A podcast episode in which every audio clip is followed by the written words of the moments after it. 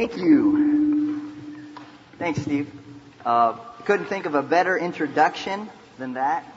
Hope you guys really appreciate and realize the incredible privilege we have in having Steve and the worship band. Thanks, you guys. I get the privilege of sharing with you the last time before we take off for a week, go home. And I hope to have it be a real encouraging time for us as a family, as brothers and sisters, as we get ready to go home.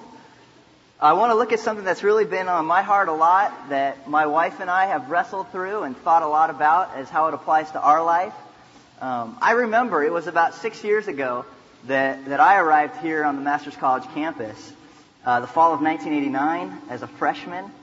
It seems like forever ago. But I remember I didn't know anybody here. I think it's kind of ironic that I run the WOW program now, because when I came, I didn't go through WOW. I just arrived Sunday and classes started Monday. And I remember showing up at the first class and not knowing where to go, not knowing who to sit next to because I didn't know anybody. And then going to the cafeteria for lunch. And it's not like it is now where you stand there with your tray because you can't find a place to sit down. I mean, now you stand there because there's like no empty seats. I stood there because there were a lot of empty seats, but I didn't know where to go sit down because I didn't know anybody there. That kind of awkwardness, that kind of being uncomfortable, I believe is really the picture of how we as believers, of how we as Christians are to feel towards this world that we live in. So we're going to talk about that this morning. What I like to call, because I'm a good seminary student now and a theology student, alienology. Alienology, the study of being an alien here. So that's what we're going to look at this morning. I believe that's a really weird type thing. I'm just going to turn this like that so you can hear it, not me.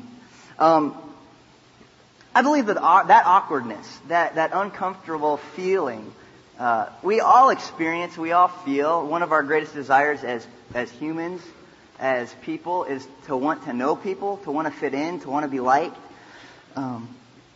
But I would propose, I would submit to you this morning that we aren't called to fit in. We aren't called to be comfortable. Never do we read that we are to be like the world, or that we're to feel comfortable in the world. I want us to look at 1 Peter. If you have your Bible, hopefully, haven't already packed it up and got your car ready outside the chapel. 1 Peter chapter 1, verse 17 to 19 says this: "Since you call on a Father who judges each man's work impartially, live your lives as strangers here in reverent fear. For you know that it was not with perishable things such as silver and gold that you were redeemed from the empty way of life handed down to you from your forefathers, but with the precious blood of Christ, a lamb without blemish or defect." Why don't we pray before we get into what we're going to talk about this morning. Father God, I'm so thankful for these students, these friends, the opportunities that they have in the life that they live here on this campus and the people that they touch from here. And I pray that as we take the next few minutes to look at your word, that we'd be impacted. Our lives would be radically changed by the truth communicated to us by the Apostle Peter. Thanks so much for your word. I pray that it would be clear to each of us this morning. In your name I pray. Amen. I don't know about you, but when I was a kid, now Mark Tallock, you'll have to forgive me, but when I was a kid, I hated like missionaries coming to church. I hated like when they say, "Oh, read these missionary biographies." I couldn't think of anything that would be more boring than to read the story about some guy who went and did whatever for the Lord. I mean, to me, that just doesn't seem very exciting. Well, I went on a summer missions trip one summer, and part of the trip was that they had this big library of missionary biographies, and I was going, "Great, this will be a lot of fun." I pulled the book out called Bruchko, and I read this book, and it radically changed the way I think about missions, about missionaries, about reading missionary biographies. I would encourage you to get past that childhood fear of missionary biographies and pick up some if you can. This is a story about a guy, a 19-year-old boy from Minnesota. It describes how he got saved, grew up in a church that was stale and cold and dead and never heard the gospel till a friend shared it with him. And it lit him a fire. I mean, he couldn't help but want to share and want to do everything that he could for the Lord. He was called, his parents just kind of wrote him off as a total fanatic. What are you doing? What are you thinking? You know, you need to go to college. You need to do kind of the normal thing. This guy had an incredible burden to go to South America and work with the Indians. He applied as a 19-year-old. He applied to mission agencies, and no one would accept him. They said, you know, you need to go to do all this stuff. So he decided that, well, I have this burden, and I'm just not going to let it die. So he packed up a suitcase, the $70 that he had stuck in his pocket. Someone had donated the money for an airline ticket, and he flew off to Venezuela. He knew one person, and he ends up there in Venezuela, in Caracas, at the airport, and is sitting on his suitcase with $70 in his pocket, and the one person that he knows doesn't show up. I mean, he's just totally forgotten or whatever, and he's sitting there in a foreign country, knows nobody, and this is what he writes. He says, "For a moment, panic flooded me. What on earth was I doing? I was 19 years old. I had $70, no knowledge of Spanish, no concrete plans, only a drive within from God that nearly everyone else thought was foolish." You know, I wonder this morning if you and I, if we're more concerned about concrete plans, about the concrete plans for our life, than we are about a deep drive and desire within. Are we more concerned with where we can minister most effectively, what best suits us, what is most us? Are we sucked up in God's eternal plan for the upbuilding of His kingdom? You know, Peter had just exactly that thought as he writes these words. He had just exhorted his audience to live holy lives, to live self-controlled lives, to live hope-driven lives. And he goes on to talk about what sort of approach we take in our life, how we're to go about living those things out. It says, verse 17, there, "Since you call on a Father who judges each man's work impartially, live your lives as strangers here in reverent fear." You do call on a Father. He is your Father. And since He's your Father, that relationship is there. He's talking to saved people, to believers who call God their Father, who's their impartial, unbiased, just, loving God and judge. And he says, because that is the case, because that is true, because that's the kind of Father, the kind of God that you have, this is how you should live your life. Live your lives as strangers here in reverent fear. When I was in junior high school, I loved baseball. I love baseball, but I get so kind of caught up with other stuff that I probably couldn't even tell you who's on what team. But when I was in junior high, you asked me any player's name, I could have told you the team, their statistics, everything. Collected tons of baseball cards. What I loved to do was I lived up in the Bay Area, grew up in the Bay Area, Oakland A's territory, Billy Ball, you know, it was the Billy Martin days. I loved to go to the ballpark early, very early, like before anyone was there. I'd sit out in the parking lot, the players would drive in their Porsches and their Mercedes or whatever, and I, as a little kid, I'd run up with my card and ask for an autograph. And then I'd stay late after the game and wanted to get these autographs. Of all the many autographs that I collected, I remember sending away something that I got back in the mail. It's a card I had sent to Willie Mays. If you don't know who Willie Mays is, one of the greatest baseball players of all time. And he sends back this card, signed, personalized to me by Willie Mays. Now I'm standing there, having ripped open the mail with this card in my hand, thinking, wow. I mean, this was in his hand, he signed it to me, and sent it back to me. What I hold here, what I possess, has come from greatness. Willie Mays. Friends, what we have been given from God, the salvation that you and I have, it should strike a fear into us. It should strike such an awe in our hearts that would radically affect and impact the way we live each day. The kind of awe that says, what I have, the salvation that I know and that I experience has come from God, has come from the God that I can call my Father. That is the kind of view that we need to have in the life that we live. That's, I think, the kind of fear that Peter talks about when he says to live your lives as strangers here in reverent fear, as sojourners, as people who are only visiting. The song that we sang and the song that Steve sang couldn't have summed it up better.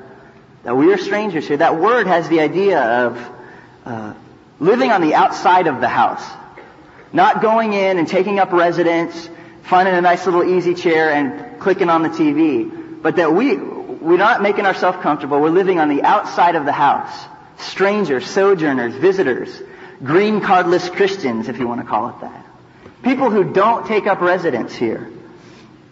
A great illustration that pictures it for me. If you walk out these doors, walk across the street, in between King Hall and Vider Hall, there's what we call Under the Oaks, or UTO, right? Huge oak trees. Now, if you walk up to these oak trees and you lean up against them, you start to try to push them, they're not going to go anywhere. I mean, they've got roots twice as deep as they are tall. Permanent fixtures, immovable. That's exactly the warning that Peter gives to us. Don't become fixtures. Don't become so that you're so immovable, that you're so attached to the world that we live in here, that people just see you as a permanent part of the scenery. The people that Peter was writing to, the Jewish Christians, they understood this without a doubt. They understood what it meant to be strangers, to be foreigners, to culturally and physically, socially not fit in.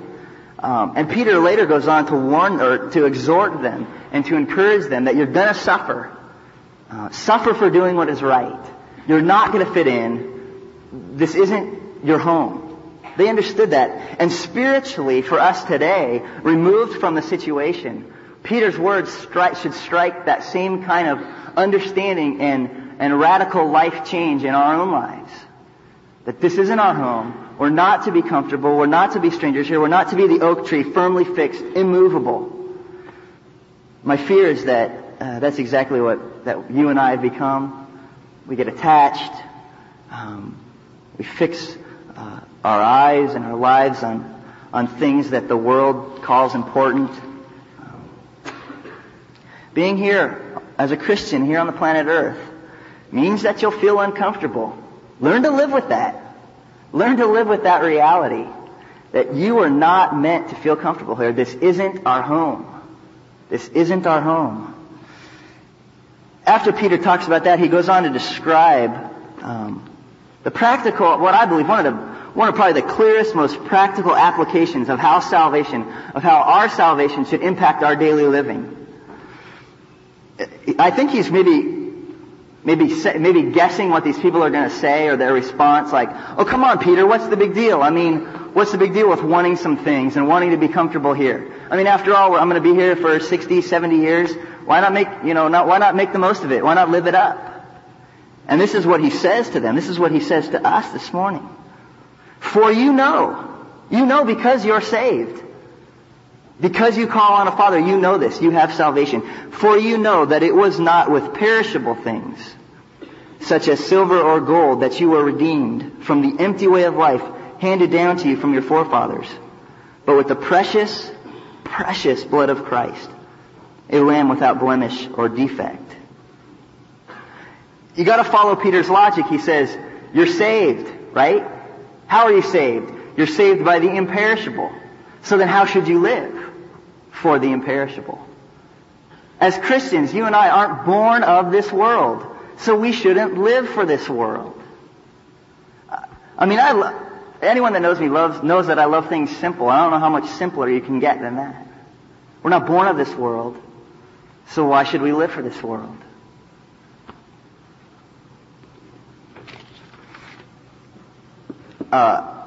Another great illustration I think of is, guys, if you're dating or have gone out on a date or whatever, hopefully at some point in time you have, It's maybe it's that 1 year dating anniversary, it's Valentine's Day, or it's that big engagement night.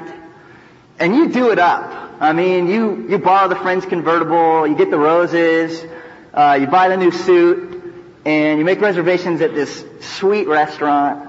You get there, I mean, it's way out of your league. You walk in the door, you're used to the 49-cent value menu, and these, like, the prices of the food actually have dollar signs in front of them, not like cent signs. I mean, it's way out of your league. But, I mean, you've saved, and you've saved up all your hard-earned money, and you're gonna do it up. You go to this restaurant, you order this meal, the waiter comes out, he's got the tray, pulls off the silver lid, right? And there's a Whopper and fries sitting there. Now, if you're like me, you're kind of stoked because you could probably eat burger at every meal. But the fact is, you didn't order a Whopper and fries. You paid like big money to get some dinner that you don't really know what it is, but it's supposed to be good. I mean, because you know that you could go down to Burger King and pay 99 cents to get this Whopper. The point being, the price that you paid, the meal doesn't fit with the price that you paid for it. You're expecting this great meal. It doesn't fit. You've come to this nice restaurant, there's a burger and fries. Does your life and the way in which you live match up with the price that was paid for it? Because it was a great price that was paid. It was the precious, precious blood of Christ. Does my life match up with that price? Precious blood of Christ, of high value, of considerable worth. Another picture that comes to my mind, having been married almost 2 years now, and having, in my opinion, which I guess is what all that matters, the greatest wife in the world. One of the things that we love to do is maybe take a little weekend trip, just to get away for a little bit.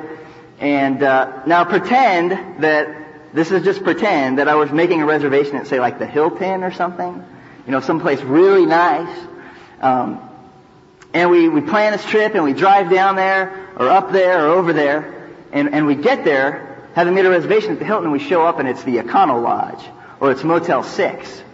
I mean, what we reserved, what we had expected is nothing at all like what ends up being there.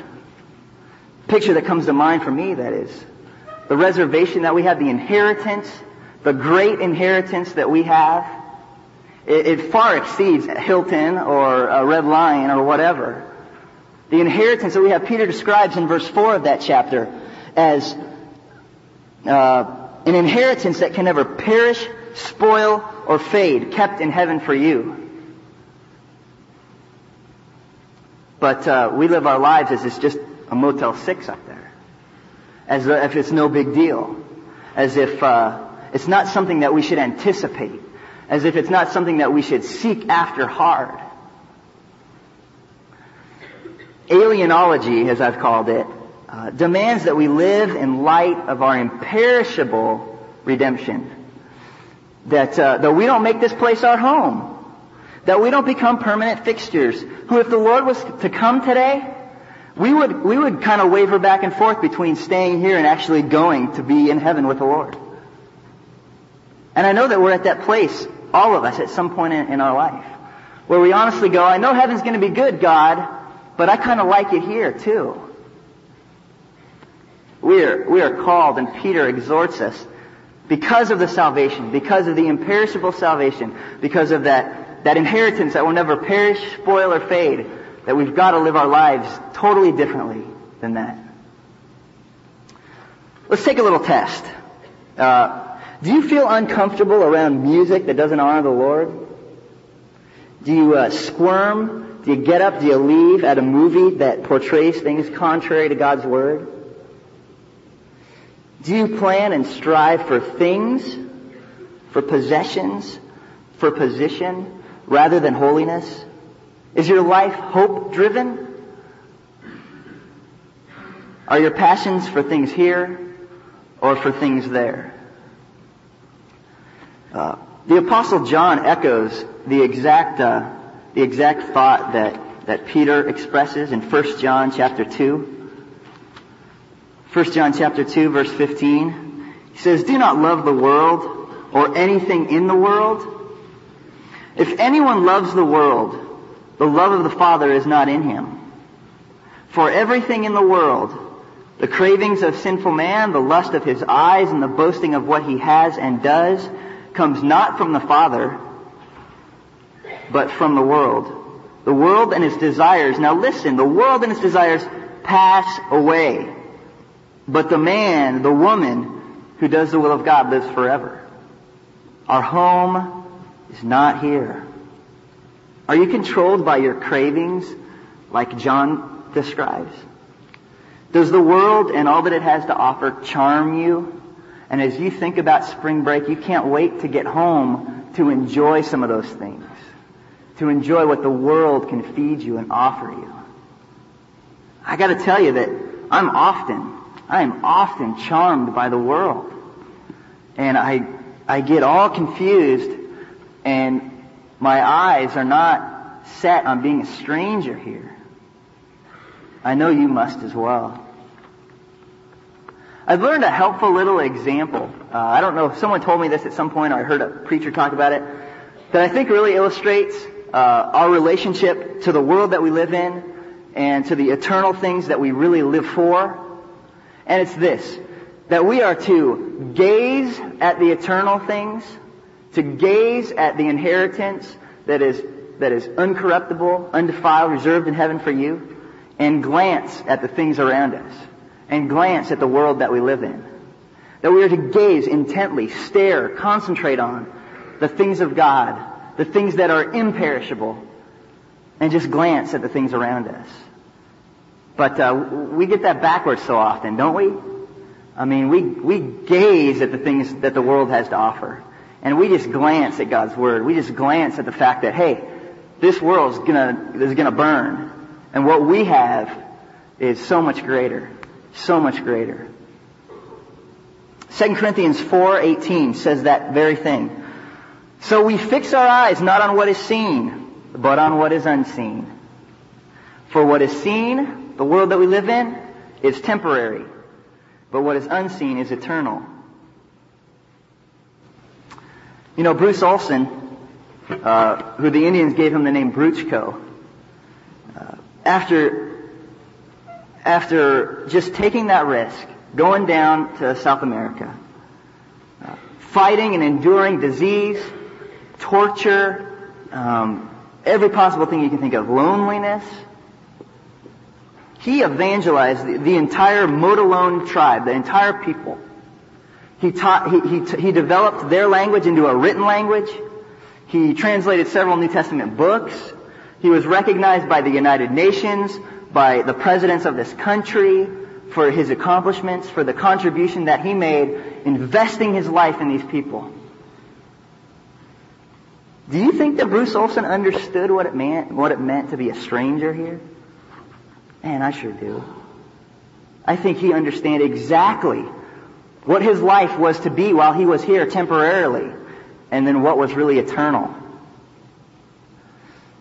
You know, we sit through a ton of sermons, and me more than you, because I've got chapel here Monday, Wednesday, Friday. I got chapel seminary Tuesday, Thursday, and then I got church on the weekend. And it's so easy to absorb all these things and not do anything with them. But the biblical model for when you hear truth is that you go from a state of ignorance or not understanding clearly what the Bible says to understanding as the Word is proclaimed. From ignorance to understanding, but it doesn't stop there. It doesn't stop at just understanding what's being said, but it's obedience. And the process of hearing and receiving biblical truth isn't complete until there's obedience in your life. And you know, what we're talking about this morning, it's going to look different for each of you. I don't know what it is that grips you to the ground, that your strings are attached to the world. But I'll tell you this, whatever that is, you need to identify it, and you need to cut the strings. And you need to cut those strings constantly. And as you go home and evaluate what are those things that you're attracted to, where your passions are, for things here or for things there, you got to cut those strings. I think we understand what John's saying, what Peter's saying, what Paul says. fixing our eyes on things above, living as strangers here in reverent fear. The thing now is obedience in our lives. Some of you are so fixed on the temporal things, on the things that are going to perish, that it would take a jackhammer to pry you loose. And I hope that this morning maybe would be that jackhammer in your life. Some of you just, you felt awkward about your life and the world that you live in, and you just need that encouragement that, hey, that's good. That's right. That's how you're supposed to feel. When you walk down the mall or city walk or wherever, and you see things and you hear things that repulse you, that's good. That's how it should be. The fear is that when that doesn't bother us anymore, when we become so attached, so permanent here, that hey, we don't even think about the eternal. We don't even think about that inheritance that we have.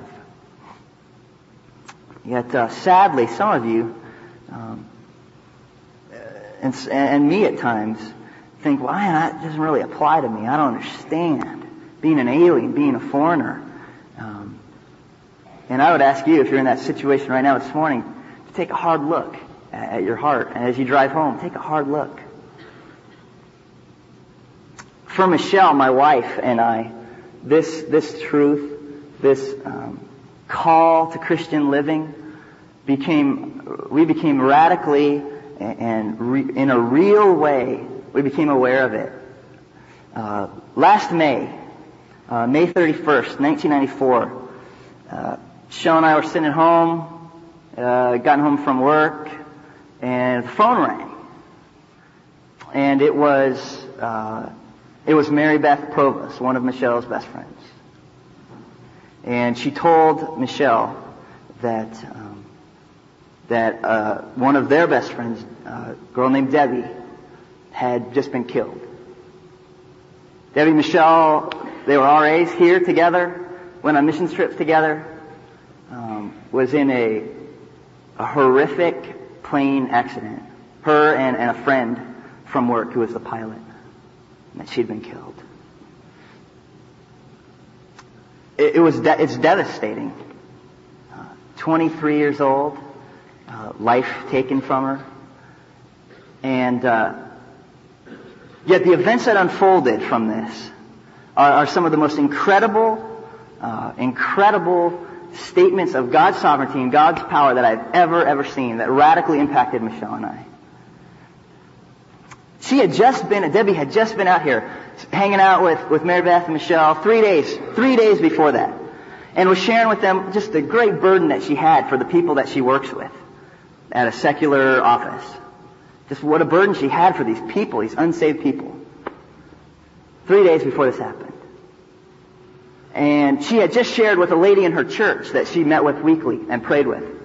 Just the day before, she went out flying with this friend, of the great burden that she had for her friend to come to know the Lord. And how when she went flying with him this day, how she was just going to lay it all out on the line. She was going to be bold. She was going to confront him with the gospel because he needed to hear it. Just the day before. And she prayed with this lady at her church, Lord, do whatever it takes. Do whatever it takes to make him know you. That next day, she was killed. The plane went down. God spared his life. We went down the memorial service. The office closed down the office for the day. So her whole 150 people that she worked with in this office were at the memorial service. Pastor preaches a clear presentation of the gospel, of the hope that Debbie had. This man's there, overwhelmed with the love that he felt by the family, by friends, gave his life to Christ. You know, that's exactly what it's all about. You know, it's sad, and Michelle and I were talking about it last night, and it's sad, but you know what? More than anything, our response should be, man, I'm jealous. I'm jealous that you got to see the Lord before I did. And through the grief of that, the way that the Lord used it illustrates exactly the way we're to live our lives. As strangers here, letting the Lord suck us up into His eternal plan for the upbuilding of His kingdom. Spending our lives not trying to be comfortable, not becoming permanent oak tree fixtures, but being sojourners, being visitors on our way to a better place. And Debbie gets to experience that better place. She's not a stranger anymore like we are. She's at home. She's where she belongs, where she fits in, where she's comfortable. You know, a movie, The Dead Poets Society, it popularized that saying, Carpe diem. I don't like it personally because I think it's kind of selfish, like live life every day for yourself, live it up, do whatever you can. I think rather the Christian's response should be, strangers, live every day for the imperishable. Live every moment of every day for the imperishable. Let's pray.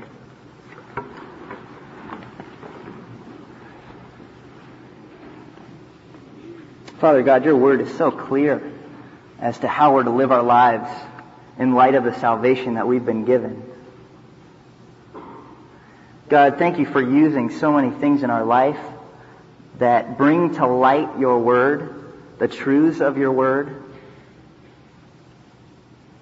God, it's my prayer that we as a Masters College family would be characterized by what Peter talks about, living our lives as strangers.